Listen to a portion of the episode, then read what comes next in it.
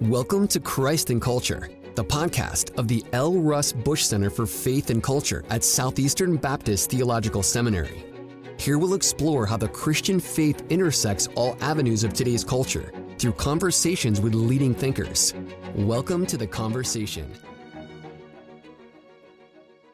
Welcome to another episode of the Christ and Culture podcast. I'm Dr. Ken Keathley, and today we're speaking again with Dr. Daniel Heimbach. Dr. Heimbach is Senior Professor of Christian Ethics, and he has served on the faculty here at Southeastern Baptist Theological Seminary for over 27 years.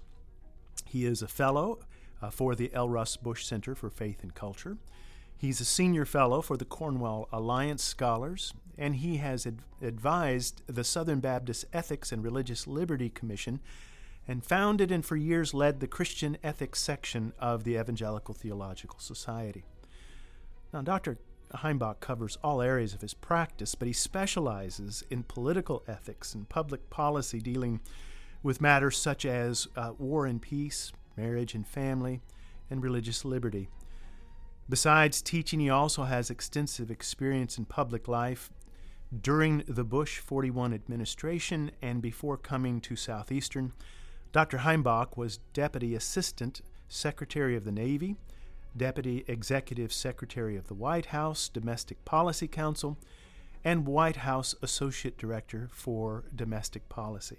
Now, if you remember in our last episode, we talked about how Dr. Heimbach is the son of missionaries, and he was born in communist China and raised in Southeast Asia. He's a Naval Academy graduate who served as a commissioned officer in combat during the Vietnam War. And so Dr. Heimbach today is joining us to discuss just war theory and to share his experience as a Christian and moral influence in the public square especially in light of the role he played in the Bush 41 policy concerning the first Gulf War.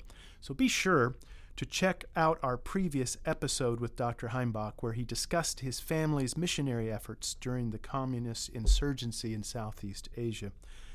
Dr. Heimbach, thank you for being with us again today. Thank you. My pleasure. Now, in 2003, uh, documentary filmmaker Errol Morris released a series of interviews that he did with Robert McNamara. The film was called The Fog of War 11 Lessons from the Life of Robert S. McNamara. And in fact, it won an Academy Award for Best Documentary in 2004. McNamara is best known for being the Secretary of Defense during the Kennedy and Johnson administrations and he was the chief architect of the American military buildup in Vietnam.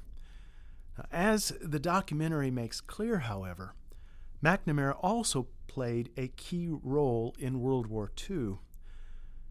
McNamara helped General Curtis LeMay, and LeMay oversaw the Allied bombing of Japanese targets. Now, LeMay was a hard nosed warrior who had a very simple approach to war kill them until they give up. Now, McNamara and LeMay were the ones who decided what Japanese cities would be bombed, how many bombers, what type of bombs. McNamara and LeMay ordered the firebombing of Tokyo, which in one night resulted in 100,000 civilian casualties. They were the ones who decided on Hiroshima as the target for the first nuclear bomb, which of course resulted in 60,000 casualties. So, is there such a thing as just war? Or is it, as General Sherman said, all war is hell, and therefore it is an absolute evil that may be ne- necessary but never justified? So, Dr. Heimbach, Let's start with some definitions. What is just war theory, and how would you contrast that perhaps with pacifism or uh, a crusade? Sure. Uh, people have written books, taught courses, myself included, uh, on all of this. And uh, so the question is asking to sort of, in a nutshell, give listeners an idea of, uh, of what these terms refer to. And uh, just war, pacifism, and crusade refer to three different paradigms structuring the ethics of war and peace. Uh, your ethic of war is your ethic of peace. Your ethic of peace is your ethic of war, is one ethic. So everybody is for uh, peace. Everybody is uh, against war or doesn't like war or is against evil. Um, but what is defined as good and evil is uh, different in these different ethics. And so uh, pacifism is the idea that uh, the use of deadly force, uh, taking life, destroying property, uh, is never, ever right. Uh, because violence is the definition of evil. So it's it defines violence as evil, and so therefore no evil can be justified, and therefore no no no use of deadly force can be justified. That's pacifism. So, so in in pacifism's thinking, uh, the idea of a just war, the expression is an oxymoron in their thinking. Uh, because by their definition. Yeah. So, um, so pacifism is uh, one ethic. War is never justified. It's uh, inherently evil and therefore um, uh, impossible to justify and never, uh, no, without exceptions. Uh, crusade is sort of the opposite. Uh, it doesn't like war, but it uses war as the best means to get rid of evil and create a perfect world. So um, it's uh, it's for the vision of good, and, and, crusade is to have a perfect world uh, ruled by God or an emissary of God, and uh, with no uh, no exceptions, nobody nobody disagreeing, nobody opposing, and so if people are converted, that's great. If they don't, kill them. So so, uh, so I noticed that you use the expression uh, "perfect world." The desire, the ambition is for it, it, it for a perfect. It envisions both crusade and pacifism are perfectionist ethics or versions of ethical idealism. That is, they start with a vision of perfection and construct a ethic of war and peace in view of that vision. And so the, the perfection that the pacifists start with is no violence. The perfection that the crusade starts with is uh, a world ruled by God, or a world ruled by, you know, uh, a perfect ruler with no opposition. Uh, but of course, we don't live in a perfect world, and uh, we're not going to have a perfect world as long as there's sin and sinners in the world. And uh, so, any social, any part of social life uh, is going to be imperfect. Uh, Christians are called to be perfect as your heavenly Father is perfect, but that perfection is accredited perfection that we're given through the atonement of the blood of Jesus Christ, and we and we are we are measured or called to perfection in our personal life or individual behavior. But in terms of what God expects of society, people living in the world as it is, uh, we are to be witnesses, but we are not, uh, in the name of God, to make the world perfect for Him. So um, God so, allows sinners to exist and sinners and sin to be possible, uh, and will continue to make it. You know, there will be sin and sinners in the world, uh, until Jesus comes back and uh, and gets rid of it all. So, um, at each end of the spectrum are utopian ideals. Exactly. Pacifism and crusade. And that's important to understand to explain just war. Just war is a mediating um, ethic that is realist. Uh, it understands that we live in an imperfect world. You can't make the world perfect no matter what you do, uh, but you try to resist. Uh, bad things as much as you can, and uh, and use sometimes you have to use deadly force, uh, but you you prefer not to. So basically, the way just, just war uh, is structured is that uh, it opposes unnecessary war, but also thinks that at times uh, war is necessary. Uh, and the ethic is framed by two questions: when is going to war justified? because the presumption is you don't like war, you don't want to go to war if you don't have to, but sometimes it is, so when is it justified? And second question is how should a justified war be conducted? So now we're getting to the idea of proportionality, appropriateness. Uh, right. Well, you have two classifications of principles in just war. Uh, you have the uh, ad bellum principles and the in bello principles. Those are Latin terms. Uh, jus is just the Latin; it means principles, and uh, is where we get the word justice or uh, you know, rights. And so, jus ad bellum means principles before the war. In other words, these are uh, principles that answer the question: When is it? When is it right to go to war? When you're not already at war, or you ha- you're not in a war, and you're wondering whether it's right to go to war, uh, or start a war, or join a war. Um, and so uh, that's that's the ad bellum principles. And then once you're in a war, in just war, you don't just do the worst you can. Uh, you, you know, anything goes. Uh, the use of force, even in the process of fighting a justified war, uh, is restrained by moral principles. So, thinking of of of uh, just war and pacifism, uh, who have been or have there been any uh, pacifists who've led out in American politics or culture? It could be like some say um, the expression American pacifist is an oxymoron, sort of like the idea of, you know, some say just war is an oxymoron. You know, uh, America is not known for uh, being a hotbed of pacifism. Whoever coined that, I don't think understands America. Because there have been pacifists in America from the beginning. Uh, the Quakers were pacifists during the Revolutionary War, um, and Shakers and and uh, and so forth, and the Amish and Mennonites still are. Uh, some Methodists. So uh, there have been pacifists in, in in America from the very beginning, and so pacifism is not contrary to being American. Um, if you if you understand American culture and, and, and history, uh, not has never been predominant, but there have been and there have been significant Americans who have been pacifists. Uh, probably the best known of the last generation was John Howard Yoder, uh, and um, during the uh, uh during the period between World War One and World War II, the leading pacifist by far was Reinhold Niebuhr. Uh, he founded organization. He, he founded publications, and he was the leading voice and thinker uh, for the pacifists uh, in America. They thought that after World War II that we, you know, that there was you have a world without war. And uh, but then World War II happened, and he completely rethought how can this happen, particularly coming from Germany, which was you know supposedly one of the uh, you know the smartest, uh, most advanced civilization, you know, uh, society in in modern in the modern world. How could they be leading this this world war?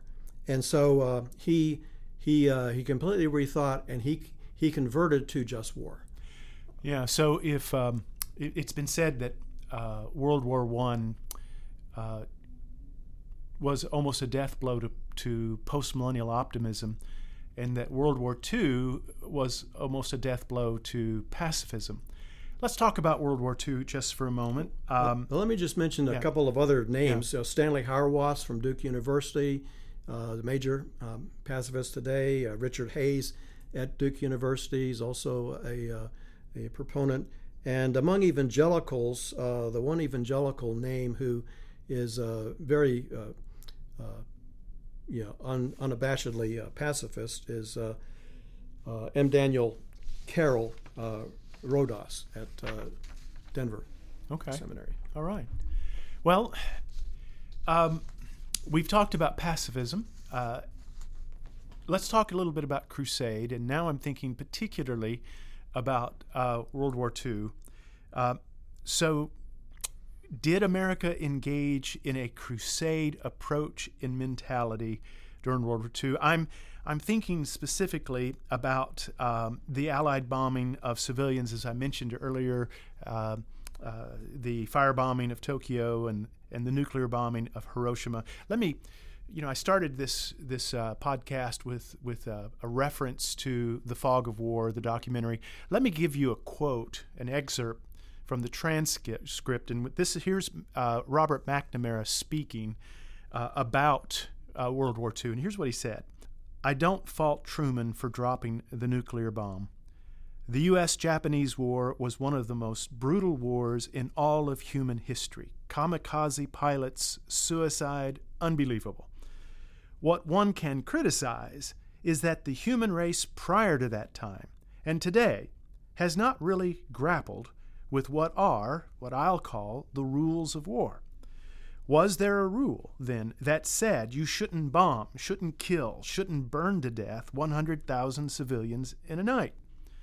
Curtis LeMay said to me that if we'd lost the war, we'd all have been prosecuted as war criminals.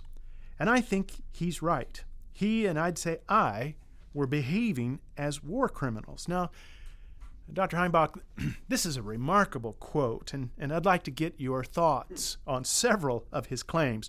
First, his claim that the human race had not really grappled with the rules of war. He doesn't seem to be familiar with St. Augustine, does he?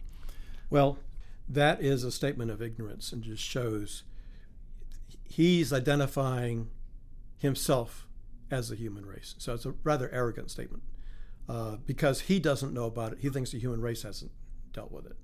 Um, so uh, the human race, or at least uh, major thinkers, through history have thought very, very deeply about this and are continuing to. So, uh, and there's a lot to draw from. Uh, he just he just did not know what it was, and he assumed it didn't exist because he didn't know it, as if he knew everything that was possible to know. Well, then the second thing that he that he says that he says, well, you know, he and LeMay, they were the two that uh, gave the go ahead on the firebombing of Tokyo. And let's remember you know, what, what were they doing? Um, why did they bomb Tokyo the way they did? Well, Tokyo was a city at this time built uh, with wood and paper houses. And so they used incendiary bombs, fire bombs that were designed to wreak as much havoc and take as much human life in one night as possible.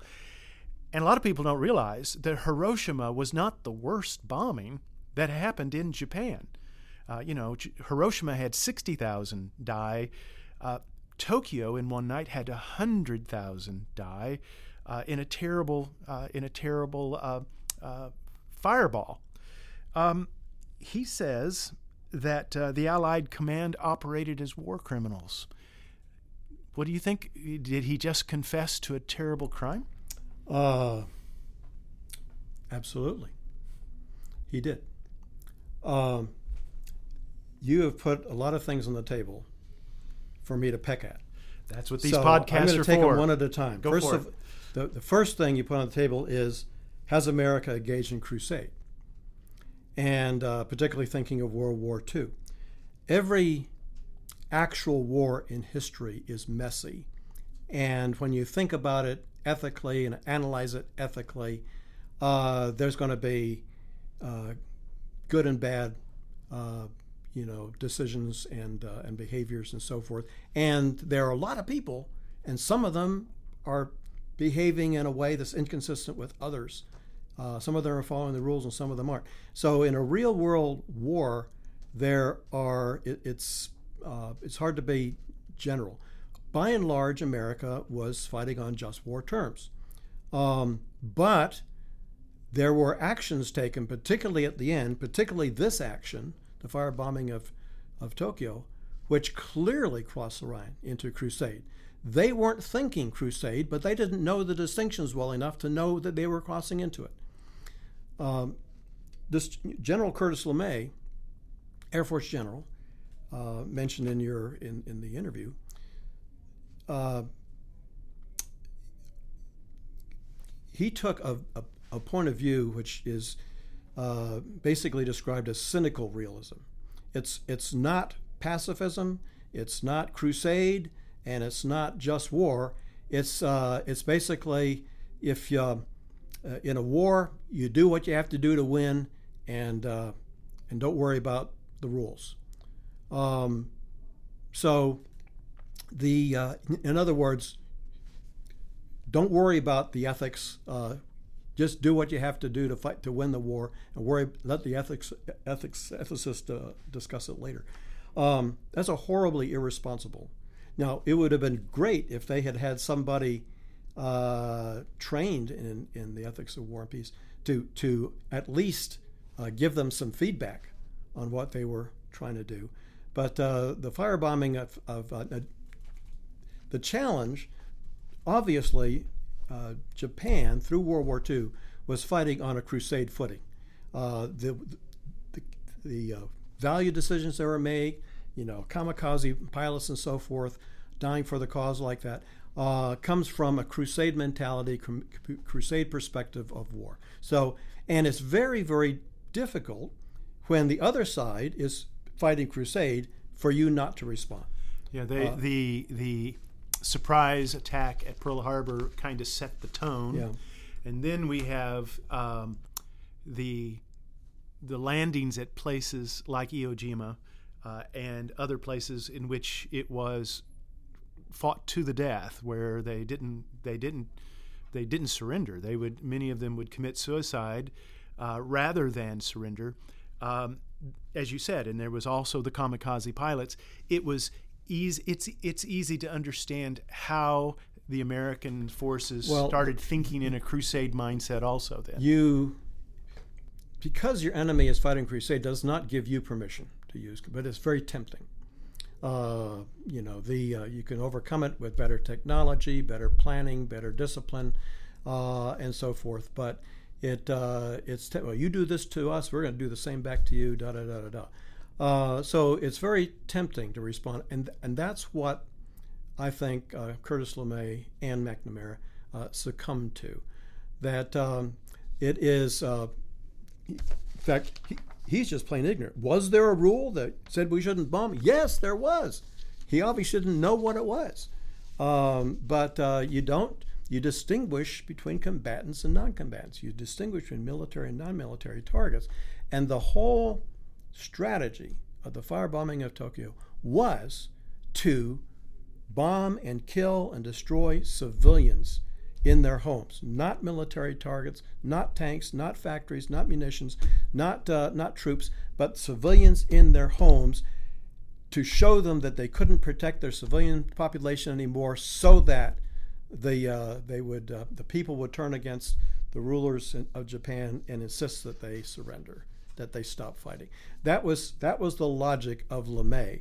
But so it was intentional targeting of non-military targets, and that is that is crusade, but that is not allowed in just war. Fast forward 45 years. Saddam Hussein invades Kuwait, and uh, the Bush 41 administration is left with a very difficult uh, decision to make concerning uh, this obvious act of aggression. This time you are part of uh, the Bush 41 administration. Tell us how what was your role with them? How did you how did you come to be involved uh, in the White House?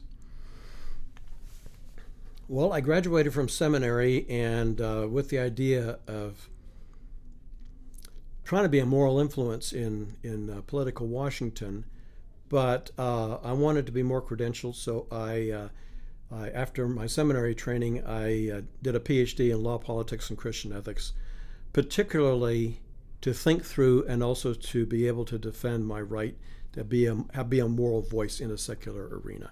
So uh, that was uh, what I trained for out of a sense of uh, calling. And, uh, and so I was in D.C., I was in the Senate staff for a while, and then I was in the White House staff.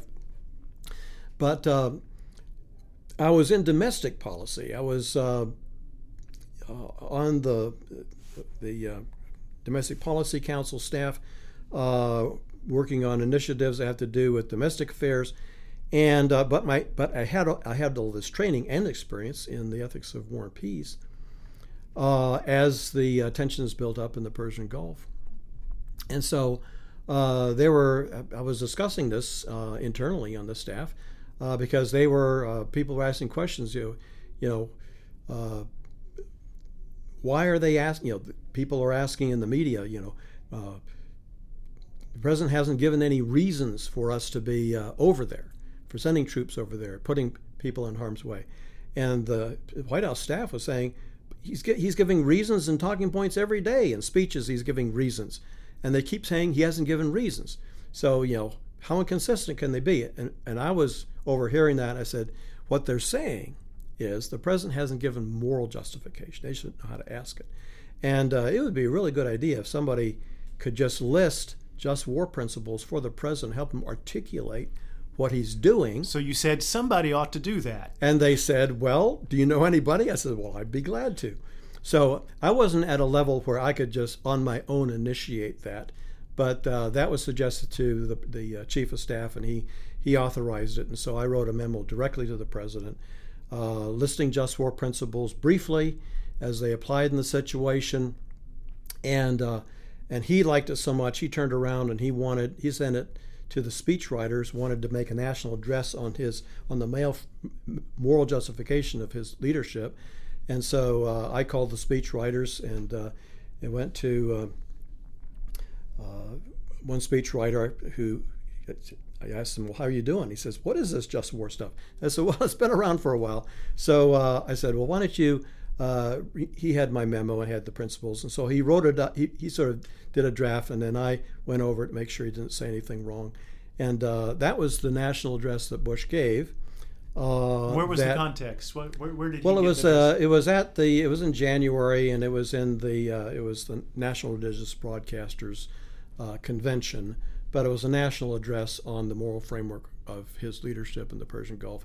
And all of the uh, major news networks, particularly the, the, the, news magazines, uh, which were a bigger deal in those days than they are now, um, had had uh, front page articles about him uh, uh, resurrecting what you know because just war had been thought. Nobody was discussing just war when I went to the academy or uh, or even in seminary uh, or, or, or, PhD work. It was it was a historic thing, and people thought it was no longer relevant after the uh, advent of nuclear weapons, and uh, and so Bush's use, on my recommendation, of just war language.